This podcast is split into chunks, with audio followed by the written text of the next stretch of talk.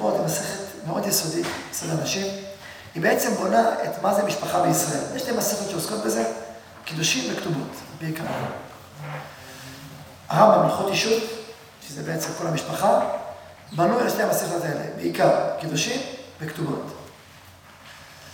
באמצע המסכת יש את כל מה שהאיש חייב לאישה, האישה חייבת לאיש, חובי המזונות, היחד, הכתובה, כל המערכת של איך בונים משפחה על פי התורה, נמצא במסכת הזאת. אנחנו נעסוק בעיקר בעיון בפרק א', פרק ב', וגם ד' וה', שעוסקים בסוגיות האלה. אמרו עליה ש"ס קטן, כי יש שם הרבה סוגיות, מסכת מאוד מאוד עשירה. מתחילה מושג כתובות, מה זה כתובה? כתובה זה בעצם מגילת זכויות האישה, זה מה שיש חייב לאישה. עשרה דברים, האיש חייב לאישה, עשרה דברים האישה חייב לאיש. כל הסוגיות מתחילה בכתובה, קוראים בכתובה, זה מה שקוראים בכתובה. מה האיש מתחייב לאשתו שהוא עושה אותה? והכניס את זה בתוך עמד החופה, כחלק ממה זה איש ואישה ומה זה משפחה בישראל. גם המושג חייב כתובה או פטור בכתובה, פרקים שלמים במסכת, זה בעצם ראי לשאלה מה זה דת משה בישראל ומה לא. אם האישה עשתה וזה וזה, היא יוצאת בלי כתובה. אם זה עם כתובה, מה זה עם כתובה בלי כתובה? בלי כתובה זה בעצם השאלה היא, האם זה הנורמה, זה, זה הבעיה של המשפחה או לא? מה זה חיי משפחה תקינים מעם ישראל?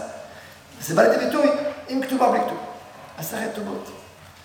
היינו מצפים שמסכת כזאת שעוסקת בכתובה, במהות של הכתובה כראי למשפחה בכלל, או שנתחיל את הפרקים האמצעיים, חיובי האישה, או למצער נדבר על הכתובה, בסדר, נתחיל. יש חיוב כתובה מהתורה, מדרבנן, זה איזשהו עיון שלם, מה זה כתובה ומה המקור חיובה. אז נדבר על הכתובה, על המהות של הכתובה, אפילו אולי אפילו המשנה הבאה, כתובה לגדולה, 200, אמנה מנה, אבל לעומת זאת המשנה הראשונה של המסכת, פותחת בדין מאוד צדדי, לא מבינה פותחים מסכת, זה דין כזה צדדי. בתולה נישאת ליום הרביעי, ואלמנה ליום החמישי. באיזה יום מתחתנים? בשבוע. יום רביעי או חמישי?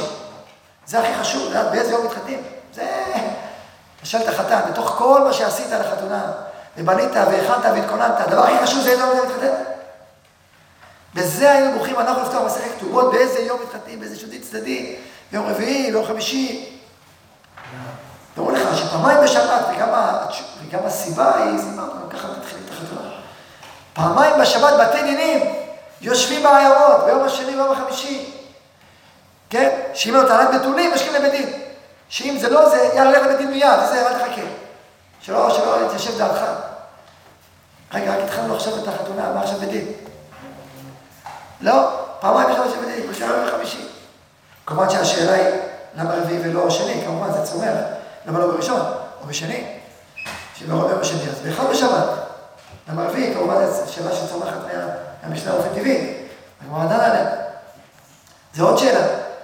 אבל השאלה היסודית היא, על מה ולמה ראו חכמים לפתוח במשנה הזאת את המסכת שבונה את חיי המשפחה בישראל, או שעוסקת בכתובה. זה אפילו לא כתובה, זה אפילו מתי מתחתנים.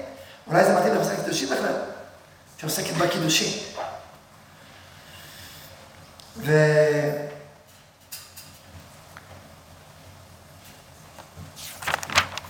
הגמרא אחר כך גם כן מביאה עוד זווית ואומרת למה ברביעי ולא באחד לשבת? בגלל, כדי לומר לך שהרי האיש מתחייב למזונות האישה. וברגע שהוא קבע זמן הנישואין, אז מהזמן ההוא ואילך הוא חייב במזונות. ואם הוא דחה את הזמן, קבע תאריך מסוים, עוד א' חשוון ודחה. הוא חייב במזונות למרות שהוא דחה. אתה דחית, אתה חייב. אז, אבל אם זה אונס, כלומר, אם הוא, מה לעשות, הוא קבע באחד בשבת או בשני בשבת, ופתאום אמרו לך, לא, אסור לך, רק ברביעי, אז הוא פטור. אז גם זה, יש פה איזה מין, טוב, איזה השלכה כזאת, מה הדין במזונות, אם נדחה במזונות, טוב, גם זה נראה צדדי, ופה אני הייתי רוצה להעמיק קצת, לראות ולהראות איך בעצם חז"ל, דרך המשנה הראשונה, בנו לנו את התפיסה, את היסודות של בית בישראל. דרך המשנה הזאת, דרך לא רק הגמרא, אפילו ההגדה שמופיעה בהמשך דף ד', דף ה'. אז אם נתבונן נראה, בואו נראה מה היסודות שאנחנו לומדים פה מהמשנה הזאת. יסודות המשפחה. דבר ראשון, מה אומר לנו פה? פשט המשנה.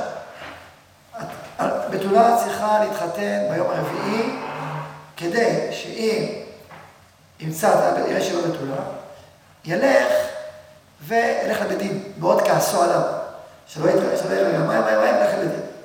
אז מה בעצם אנחנו אומרים? שהבסיס לכל חיי המשפחה בישראל זה הקדושה והטהרה. אם האישה הזאת נטמעה, זנתה, אשת איש שזנתה, אז אין משפחה. אין משפחה, הולכים לבית דין ישר. הרגע שלי התחתנתי, מה התחתנת? אז מה התחתנת? אז מה? בהתחלה אז מה? אין משפחה, אין משפחה. זאת אומרת, מה הבסיס למשפחה בישראל? הקדושה והטהרה, שעת שכינה שאתם מותרים. זאת הברכה שמברכים, הברכה בקידושין, כל החופה, מה מברכים? את הארסות, והתיר לו את הנשואות, ברוך אתה השם, מקדש עמו ישראל על ידי חופה וקידושין. מקדש עמו ישראל, ואין קדושה ואין טהרה שהאישה נטמעה. היא אסורה, אין פה כלום. יש פה טומאה, יש פה איסור. שלא יהיה כל ימיו באיסור. ישר מפרקים פה, אין פה כלום. זאת אומרת, הבסיס של המשפחה בישראל זאת הקדושה, זו הטהרה. יש פה מעשה רוחני עליון וקדוש של משרה שכינה, ואם זה נפגע, אין כלום. אז זה הדבר הראשון שאנחנו יודעים מהמשנה. הבסיס למשפחה בישראל זה לשם הטהרה. בתוך הקדושה וההטהרה יש לנו עוד אלמנט יסודי, שהוא הנאמנות. הנאמנות של בני הזוג זה לזו, הם כרתו ברית. יש את המרחב של השכינה, יש פה גם את הברית, הברית בין איש לאשתו. את הנאמנות. אם היא פגעה בנאמנות, היא בגדה, אז יש פה פגיעה בברית, פגיעה בנאמנות, אין משפחה. בני זוג שלא נאמנים בזה, שקרה שם זרת על חופתה, אין, אין משפחה, אין נאמנות. לכן, הקדושה בעצם בנויה בסוף על הנאמנות הזאת, על הברית הזאת. קראת פה ברית, זה לא סתם איזה אה, סוג של חיים ביחד. איזה, איזה שניים שחיים זה לצד זה. אה, לא התחתנו, כל אחד, משהו פתוח. פתוח זה אין ברית, זה כלום. לא, לא קראת ברית. ולכן, הקדושה והנאמנות של בני הזוג, שמבטאות את כוח הברית ביניהם, זה הבסיס שעליו נבנית משפחה בישראל. ואת זה חז"ל אמרו קודם כל בדין הזה, באמירה הזאת. תחשבו על הרעיון הזה. רק כשתמשיך לכעוס, מתי אומרים לבן תמשיך לכעוס? רק תמשיך, אה, חלילה שם תעשה אותי רגע. תכעס, תכעס, בבקשה תכעס. למה? כי הכעס הוא אוכל את השינוי הזה. כעס זה כמקום בעולם, דבר זה בסוף. איזה אלמנט. אולי נגיד פה זה בסוגריים. אתה רואה פה לי פה, שגם לכעס יש תפקיד. אנחנו בתורת המידות דיברנו על זה הרבה, שיש העלאת המידות. כי כעס הוא מחולל שינוי, דיברנו על ימים של שינוי, מה זה דין? דין זה תיקון, זה שינוי. גם לכעס יש תפקיד, ואפילו במשפחה. כעס כמחולל שינוי, לא במובן השלילי כשובר, אלא כעס כמתקן, הוא יש תפקיד. לכן צריך לשמור על האנרגיה של התיקון והשינוי במשפחה כל הזמן. בכלל אני אומר זה, לא כאמירה.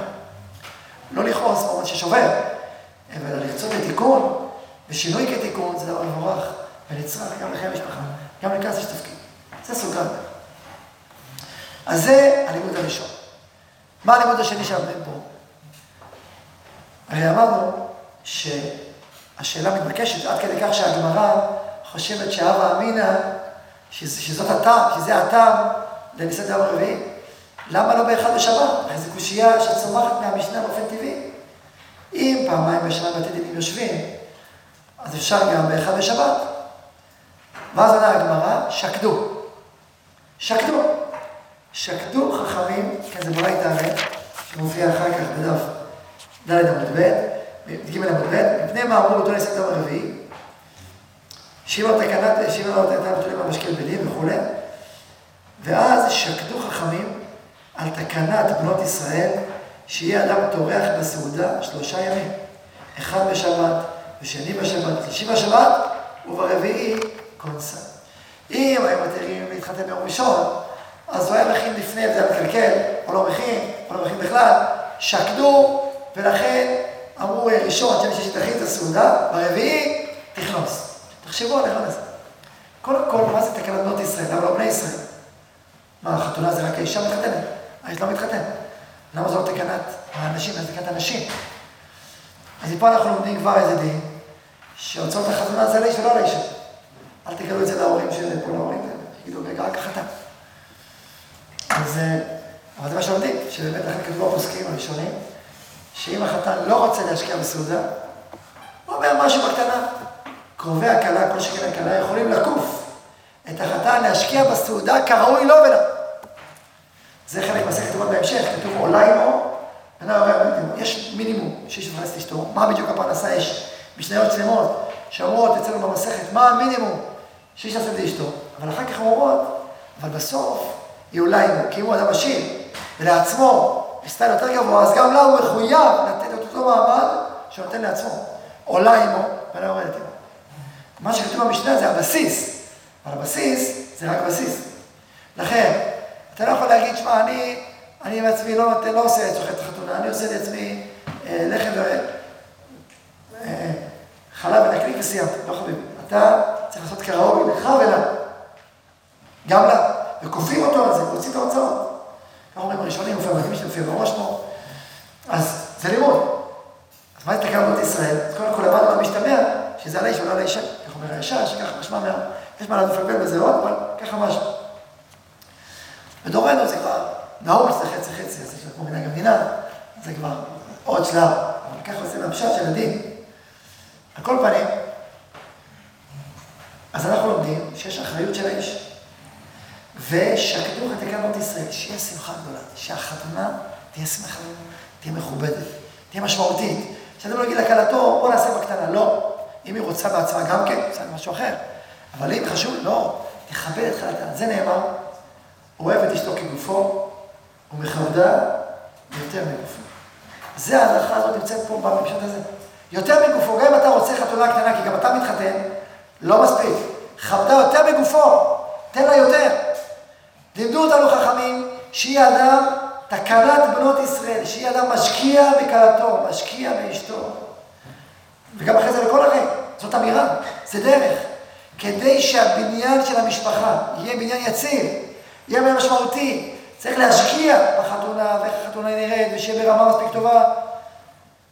לשמח את הכלה, להשקיע בה, כן, זה מה שכתוב, זה מה שלימדו אותם. תחשבו את הביטוי, שקדו חכמים. זה ביטוי נדיר, מה זה שקדו? שקדו. זה גם לימוד. אולי בשביל הדור שלנו, שחושבים שחכמים שקדו רק על תקנת בני ישראל, בנות ישראל. לא למדו מסך הכתובות. שקדו חכמים על תקנת בנות ישראל, הם שקדו, הם חכמים בית הדין. באו וחשבו איך אנחנו בונים את בנות ישראל ואת בית ישראל. בתוך זה שאנחנו בונים את בנות ישראל, אנחנו בונים את בית ישראל. לומדים אותנו דרך. שאדם טורח בסעודה. זאת אמירה, זאת חשיבה, זה הכוונה. איך בונים בית בישראל? שקדו על תקנות ישראל. ומה זה בית של ישראל? מה הוא רוצה בדין? בדין אין, אין עניינו של בית דין, זה רק להפריד. הפוך, בית דין אינו לבנות. אה, שאין ברירה מפרידים, בשם את הרע מפרידים. אבל בית דין הוא לא רק מפריד, אלא בית דין הוא בונה. זה המשטר מלמד אותנו, את שני התפקידים של הבית דין. גם להפריד שאין בשם את הרע, וגם לבנות את הבית הנכון, בצורה נכונה. שקדו חכמים על תקנת בנות ישראל. יש כאלה מהראשונים שהסבירו שאדם עובד הרבה בשביל אשתו, שלושה ימים, אז הוא לא מגרש אותה בקלות. גם זה מופיע בראשונים. אז כאילו, שוב, הבניין, לא רק הפירוט, אבל זה לא כל כך הפשט. אז, אז למדנו לימוד שני, יסודי, מהמשנה הזאת, תקנת שקדו, תקנת בת ישראל, שיהיה שמחה, שיהיה כבוד לאישה, ויהיה שמחת חתונה, כדי שהבית הזה יהיה יציב. תשקיע בבניין הבית שלך. שיהיה יציב, שיהיה חזק, שיהיה משמעותי. חלק מהדרכות חכמים לבניין הבית. כמובן, אנחנו לומדים מפה כבר, שמי שאחראי למזונות במשתמע, זה כבר יותר הדין, שמי שאחראי למזונות זה האיש, זה האיש. יש לו אחריות, הקמת המשפחה, כותב בכתובה, אנא אפלח ואוקיר ואזון. נכון? אוקיר, מה זה אוקיר? אפלח ואוקיר, מה זה אוקיר? אכבד, זה מה שאמרנו. אבל לא רק אכבד, גם אזון. אזור והפרנס. יש לך אחריות? מזונות, זה אחריות שלך. אז כבר הבעל מתחיל לפחד. טוב, אחריות שלי. ואם אני לא אצליח, מה אני סופרמן? לא יודע אם אני לא יכול לעשות הכל, מה אני יכול לעשות? אם אני אשתדל שאני לא אצליח, מה יגידו לי? מה, יתבעו אותי, יעשו אותי בכלא? תירגע, אונס פתור. אבל זה למדנו, נכון? אתה בא ביום ראשון, חיים אומרים לך, אתה יכול להגיד רביעי, אתה פטור. מה עם שאר האונסים? אז יש פה שתי לישנות, כן, יש פה דיון במה. שלו או לשלה, פטור. מה זה בא לומר? שהבעל צריך לעשות מה שיכול באמת, אבל אם האנוס הוא פטור, יש איזון. נכון, אתה אחראי, אבל לא ממתינים עליך תפקידים שמעבר לכוחות שלך, אונס פטור.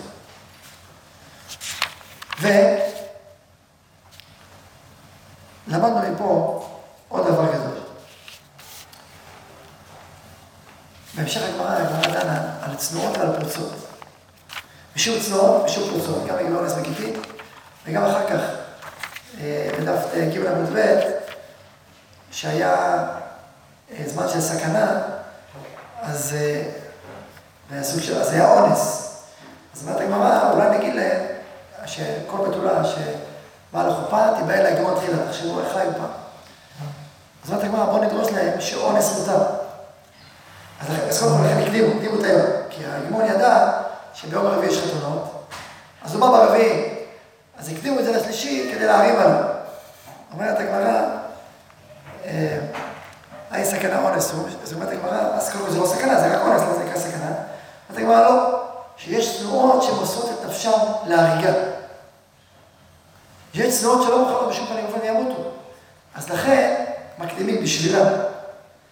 אומרת הגמרא, אז תגיד להם שאונס מותר, כדי שאנשים לא ימסרו את עצמם. אז אומרת הגמרא, לא, יש פרוצות, שלא אכפת להם.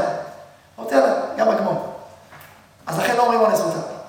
אז אני אומר, הדוגמה הזאת של צורות הפרוצות, גם בדף ג' וגם בדף ב', זה גם אמירה שעובדים בתחילת המסכת. יש צנועות שזה יותר מדי, אונס מותר. אז זה צנועות מדי, ויש פרוצות מדי. שאתה צריך למצוא את הדרך המלך שעוזרות גם לצנועות מדי וגם לפרוצות מדי.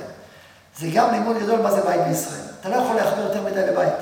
כשאתה מחמיר יותר מדי, אז איבדת את הבית. אז אין בית. לכן גם בעולם של יכולת נידה, צריך לדעת את האיזון. אתה מחמיר יותר מדי, אז אין בית, אין בריאה ורבייה, מה אתה מחמיר יותר מדי? אבל הקלת יותר מדי, זה גם בעיה. אז צריך לדעת להיזהר לא מצנועות ולא מפרוצות. כל העולם של הבית צריך איזון. צריך לדעת לא רק הקצה הזה, לא להוסיף ולא לגרוע, שזה גם חלק מהעדינות וההכוונה הפנימית של המושג של בית. רוצה פה לשבח את מכון פועה, שהייתי שם שנה, למדתי פעם בשנה, פעם בשבוע. תמיד נהניתי מההכוונה של הרב את הרב גבי. ההכוונה להיות, לצאת איזושהי דרך שהיא לא מחמירה מדי ולא מקלה מדי. בדיוק האיזון הזה, לא פרוסות ולא צנועות, למצוא איזון מכוון להקמת בית. עכשיו, לכל אדם יש את האיזון שלו גם, בתוך המרחב הכללי. אבל עדיין המרחב הכללי, היסודי, בהבנה, בית, אל תחמיר מדי, כי אז אין חתונות. אומרת הגמרא, זה יהיו גם מגיטין, גמרא שמקלה. כי צנועות שלא יתחתנו סתם, או קבוצות שיתחתנו בלי, בלי שהן בודקות יותר מדי. אז צריך להיזהר גם לא מצוות מדי ולא מצוות מדי. אז זה גם כן איזשהו מסר שאנחנו עומדים מהסוגיות הראשונות, מהבנת מה זה בית בישראל, שני צדדים. פה אני רוצה, רוצה להגיע לפסגה. הזכרנו מקודם תקנת שקדו, אבל זו לא הסיבה היחידה. יש עוד סיבה שאוכל לפי, וגם במושב זה מופיע בהתחלה.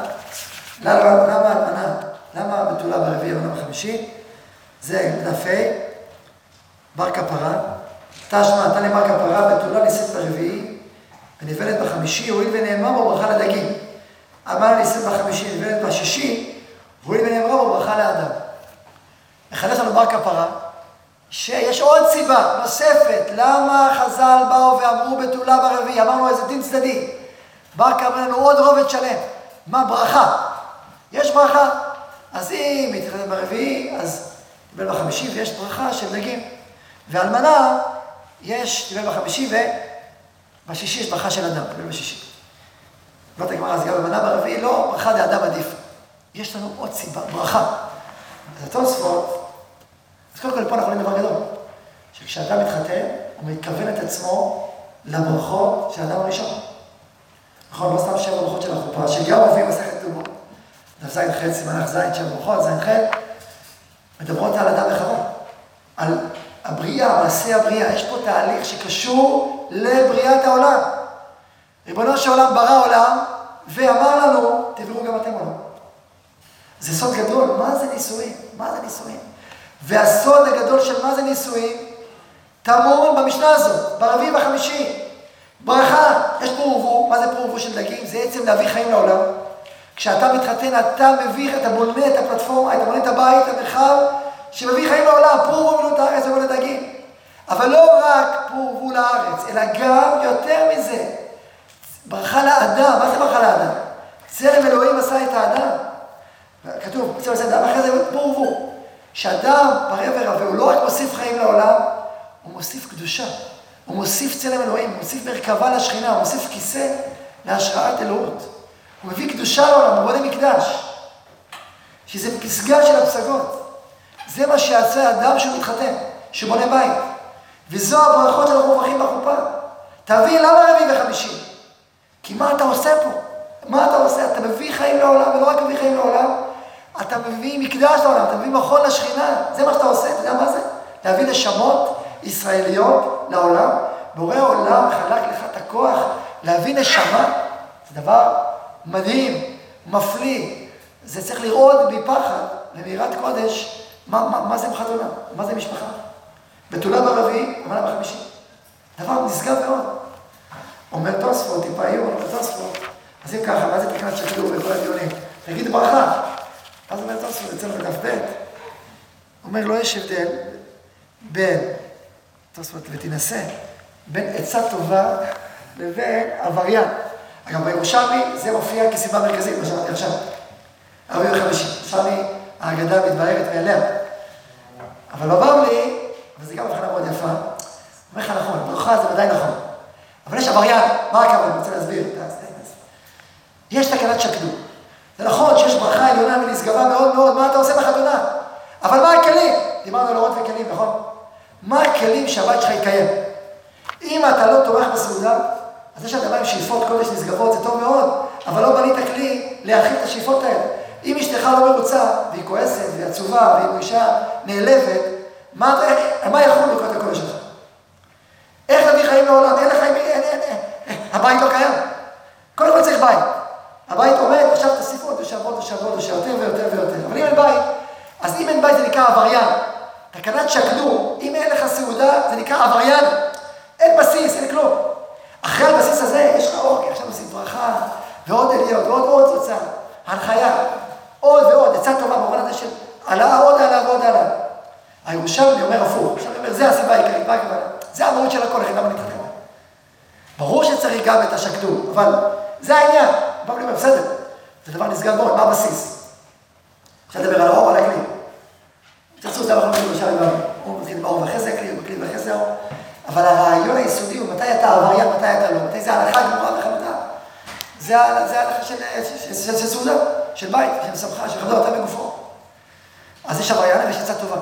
אבל זה המהות של הסיפור. זה מה שאומר בר כפרה, ברכה בחמישי, וברכה אה, ברכה בחמישי וברביעי. ואני רוצה להוכיח לכם את זה, שזה בעצם לשם הגמרא מכוונת, הסוד הזה. כי זה מה שבר כפרה, מיד אחר כך היא מביאה ברייתא, ויד רשע, דרש בר כפרה. גדולים מעשי צדיקים יותר ממעשה שמיים וארץ. שימו לב, שמיים וארץ, זה הדיון. גדולים מעשי צדיקים יותר ממעשה שמיים וארץ. ואילו מעשה שמיים וארץ כתיב, אף ידי יסדה ארץ וימיני טיפחה שמיים. המושג ידי, כאילו ביד אחד עשיתי הכל, למרות שיש פה ימין, אתה עושה אדם, ידי וימיני, אבל הידי טיפחה ארץ וימיני יסדה שמיים. ואילו במעשה ידיהם של צדיקים, מה כתוב? מכון לשבטך פעלת השם, שירת הים, מקדש השם כוננו ידיך. פשט הדרשה, מקדש השם, מי בונה את זה? עם ישראל, הצדיקים, בונים את המקדש, וזה נקרא ידיך, שתי ידיים של הקדוש ברוך הוא. אז בריאת העולם זה יד אחד של הבורא. המקדש שהוא מעשה ידיהם של צדיקים, זה שתי ידיים, יש שם כוננו ידיך, שתיים של הבורא. לכן בונים מעשה, אה, הצדיקים יותר מעשה שמיים וארץ. וכמובן הקושייה מתבהרת מעליה. אני לא מבין, זה מעשה ידי השם או ידי הצדיקים. גדולים מעשה צדיקים יותר ממעשה השם, אז צריך להגיד מעשה ידי הצדיקים. מה אתה יודע קוראים ידיך? זה ידיך או ידי הצדיקים? אנחנו לא מבינים את העניין. זו קושייה פשוטה, שמקבל בכלל מובן. חוץ מזה שזה לא מובן, איך אפשר להגיד שצדיקים יותר, בן אדם יותר גדול מהקדוש ברוך הוא? זו השאלה השנייה, נכון? אלא מה? בא הכפרה רומז פה רמז שקוף, יש פה רמז מובהק. למה זה להקים בית בישראל? מה הכוונה במסכת הצדיקים? אני יודעתי, הכוונה היא להביא ילדים לעולם. מה זה מקדש השם כל ידיך? זה לא רק פשט בית מקדש, אלא זה נשמות ישראל. מקדש השם כל ידיך, הרי עם ישראל מה אומר לה? שמקדש השם איפה המקדש נמצא? מקדש השם כל ידיך זה הנשמות של עם ישראל שהוצאת ממצרים. זה מקדש השם כל ידיך, זה מה שאתה עשית, אתה יצרת אותנו לאן? עם שתי ידיים. הבריאה, מעשה הבריאה זה יד אחד, אבל יצירת ישראל זה שתי ידיים. ימין ושמאל, זה משהו אחר, זה לא יותר גבוה, לא יותר נשגב. נכון שגם בבריאת העולם יש ימין ושמאל, זה גנוז, אבל פה זה יותר נשגב. וזה לא ידיך, זה אנחנו. חיפשתי, זה כבר החידוש שזה עם ישראל, זה חידוש שלנו עתיק, חיפשתי עוד פעם היום מקורות. מי אומר שמגדל השם זה עם ישראל? כי כולם אומרים זה מגדל. חיפשתי, בסוף מצאתי, שניים שלושה בעולם החסידות, תולדות יעקב יוסף. התלמיד של הבעל שם טוב, ספר אגב עמוק ומיוחד, אפשר ללמוד אותו ספר הוא שלב למדנות ומדרש וסודות ודברים שהוא קיבל בבעל שם דברים מאוד עמוקים. אז הוא כותב, מקדש שם כותב, זה האדם. זה הצדיקים, אחרי זה עוד, אה, שהביאו גם את היסוד הזה, שזה הצדיקים, זה השכינה של רבי שמעון, של צדוק, ישראל קדושים שככה מה ממנו. זה השם זה כנסת ישראל. כאן לא ידיך. יש לזה מקום, אבל זה לא, בעיניי, לי, בפניותי זה פשוט שזה ככה, שזה... אבל יש לזה גם מקורות. על כל פנים, יש מוליך לזה עם ישראל. אז מה הכוונה מעשה של צדיקים? הכוונה היא שעם ישראל ממשיך, הרי מי ממשיך להביא את האומה הישראלית? הקדוש ברוך הוא הוציא את עם ישראל ממצרים. עם זו יצר תתי יספרו. מי ממשיך להביא את האומה הישראלית? אנחנו. כל יהודי שמקים בית בישראל, ממשיך ליצור את עם ישראל. אתה ממשיך את האומה הישראלית. אם יפסקו הבתים בישראל, לא יהיה עם ישראל. אז מה אנחנו עושים שם מקימים בתים? אנחנו יוצרים את האומה הישראלית בידיים, אנחנו עושים את זה. מעשה נשת צדיקים. אומר לנו, תדעו לכם שאתם מביאים ילדים לעולם. אתם עושים משהו יותר גדול ממעשה הבריאה, כי מעשה הבריאה נועד בשביל מי? בשביל התוכן של ישראל. רק כשאתה עושה את ישראל, אז זה יותר מעשה הבריאה. ולמה ידיך? למה ידיך? כי זה הרמז. מי מביא את הנשמות? האדם או הבורא? מה התשובה? שלושה שותפים באדם. אבי ואמא הקדוש ברוך הוא. ברור שבפנימיות זה הקדוש ברוך הוא, אבל מי, ה, מי הידיים שלו? מי? אנחנו. אז לכן זה ידיך, אבל זה אנחנו. למה? כי להביא לאדם זה בדיוק זה. זה מעשה של צדיקים. בריאה, בריאה של צדיקים בוראים. אבל מצד שני זה ידיך, זה אתה, אתה, ידיך עשית ויכולוני, אתה עושה את זה, זה אתה. אז לכן זה גם וגם. וחשבתי גם רמז, למה שתיים? כי זה איש ואישה. שני ידיים, ימין ושמאל. זה לא ידיר, שני ידיים, קורה בשני ידיים. ימין ושמאל ביחד מביאים ילד לעולם, צריך שני כבר. לכן בכפרה אומר, גדולים מעשה צדיקים יותר מעשה שמיים וארץ. פה ידי ופה מחול לשבטך פעלת השם מקדש שם כל ידיך. בצלם אלוהים עשה את האדם, זה ברכה דאדם ביום השישי. בצלם אלוהים, עשית עוד ועוד צלם אלוהים, עוד ועוד כיסא להשארת השכינה, עוד ועוד התקדשות שלו, בראת את ישראל. תחשבו מה גודל המעלה של בית בישראל, וזה מה שאמרו חכמים, בתולה ברביעי, אנחנו משמשת בר כפרה. והרמז מתפתח והולך בהמשך, כי בר כפרה, מביאים עוד דרשה של בר כפרה. אז הפשט, אל תדבר כפרה, דרש, דרש הדרשה. מה הדרשה? דרש בר כפרה, מה היא תכתיב? ויד תהיה לך על הזניך, אל תקרא על זניך, אלא על אוזניך. שאם ישמע אדם דבר שאינו הגון, יניח אצבעו באוזניו. לא דרשה של בר כפרה, שלא קשורה לשום דבר. למה יש לך אצבעות?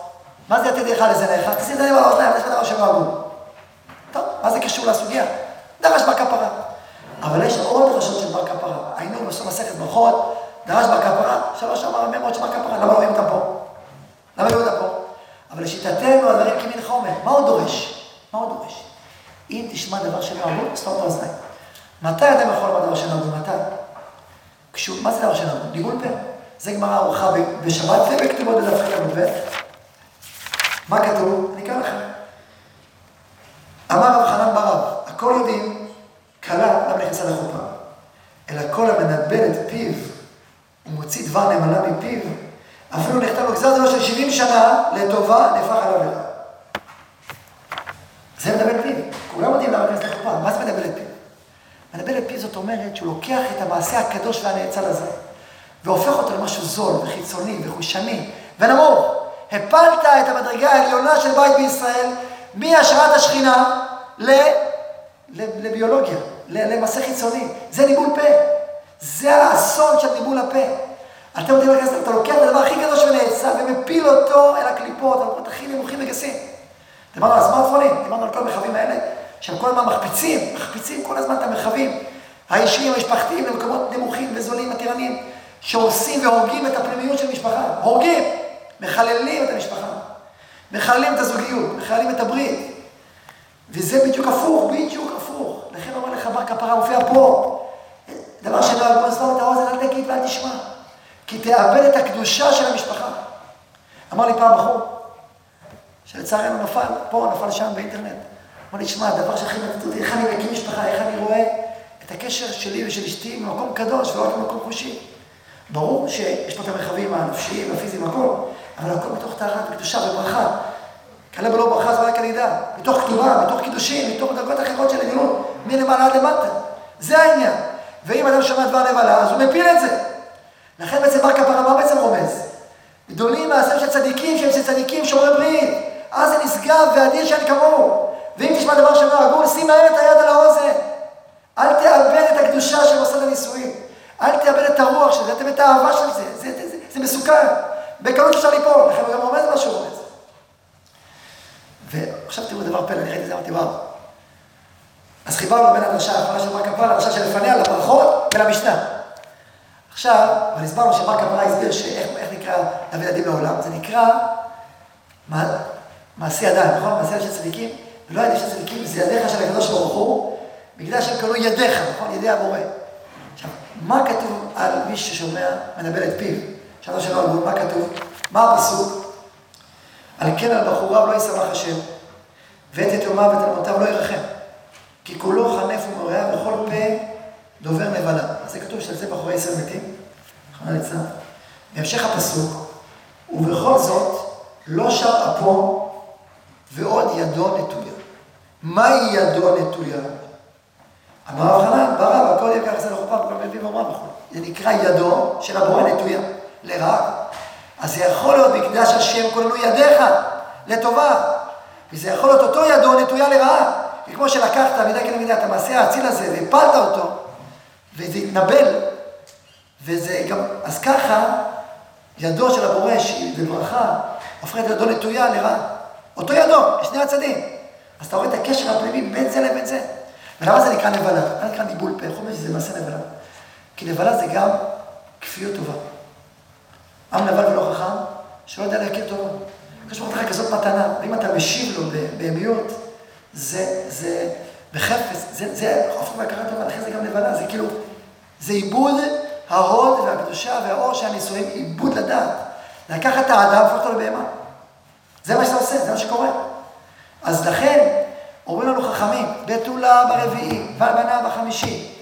למה? כי זה קדוש וטהור. הרי זה הסיבה הראשית. התחלנו פשט המשנה, למה פשט המשנה? שלא יהיה זנות, שלא יחילו לשם, שלא יחילו לקדושה והטהרה.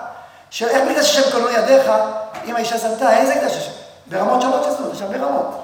ואין שם כללו ידיך, זה, זה מעשה הנישואים, ואם אין מקדש השם, אז ישר הולכים לבדין, אין מקדש השם. נכון, מקדש השם הוא ידיך, ישר לבדין. ואם, לכן זה פשט המשנה, אבל זה גם זה עומק של בר כפרה. ברכה כמו האדם הראשון, בחמישי ובשישי. צלם את האדם, פרו ורבו, תבינו מה זה קדושה. זה כל המהלך של המשנה הראשונה שבעצם בונה לנו את התודעה היסודית, מה זה משפחה בישראל. ולכן דרך הדין הזה, כל הדברים האלה מופיעים גם יחד. תעשו רמז, עוד רמז לזה. יש עושה רמז עבור אחר נתנו עוד רמז יפה במשנה לעניין הזה.